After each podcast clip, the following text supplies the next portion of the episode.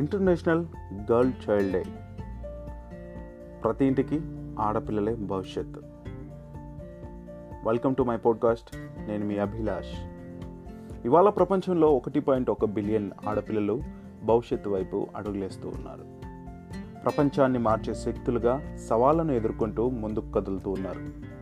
బాల్య వివాహాలు విద్యలో అసమానత హింస వేధింపులు ఇలా అన్ని అవరోధాలను ఎదుర్కొంటూ ఓ సురక్షితమైన ప్రపంచాన్ని నిర్మించే దిశగా అడుగులేస్తున్నారు ఆడపిల్లలు.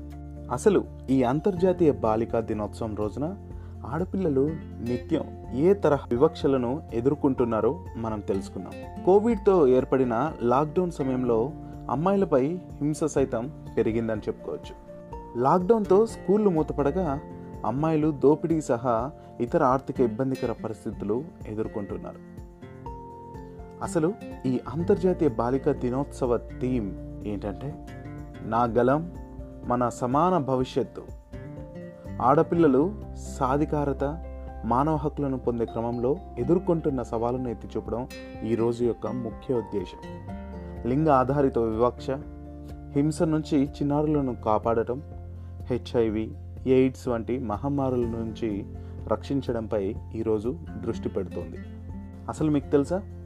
ప్రపంచంలో ప్రతి నలుగురు పదహైదు నుంచి పంతొమ్మిది వయసున్న అమ్మాయిలలో ఒకరు చదువుకు దూరంగా ఉంటున్నారట.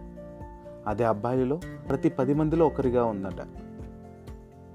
కోవిడ్ కారణంగా రెండు వేల ఇరవై ఒకటి నాటికి ప్రపంచంలో నాలుగు వందల ముప్పై ఐదు మిలియన్ల మంది మహిళలు అమ్మాయిలు రోజుకు దాదాపు రెండు డాలర్ల కంటే తక్కువతో జీవిస్తూ పేదరికంలోకి నెట్టబడతారట.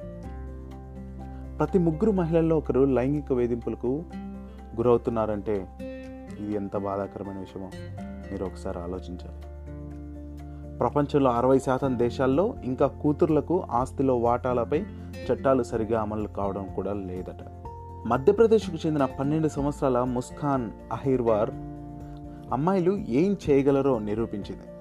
తొమ్మిది సంవత్సరాల వయసులో బాల పుస్తకాలయ అనే లైబ్రరీని ప్రారంభించి అతి పిన్న వయస్సులో లైబ్రరీ నిర్వహించిన వ్యక్తిగా నిలిచింది ఆ అమ్మాయి. మురికివాడల్లో నివసిస్తున్న పిల్లల కోసం ఆమె చేసిన ఈ పనికి ఆమెకు నీతి ఆయోగ్ టూ థౌజండ్ నైన్టీన్లో అవార్డును అందించింది. ఆడపిల్లల హక్కులను కాపాడేందుకు ప్రపంచమంతా కలిసి ముందుకు రావాలి. లింగ సమానత్వం కోసం జరిగే పోరాటంలో బాలికలకు హక్కు ఉంది అభిప్రాయాలు నిర్ణయాలను తీసుకోవడంలో వారికి పూర్తి మద్దతునివ్వాలి. ఆడపిల్లలకు అవకాశాలను అందించి జీవితంలో అన్ని అంశాల్లో చేంజ్ మేకర్లలాగా చేయాలి. ఆడపిల్లల ప్రమేయం లేకుండా వారిపై నిర్ణయాలు కూడా చేయొద్దు. Thank you. జై హింద్.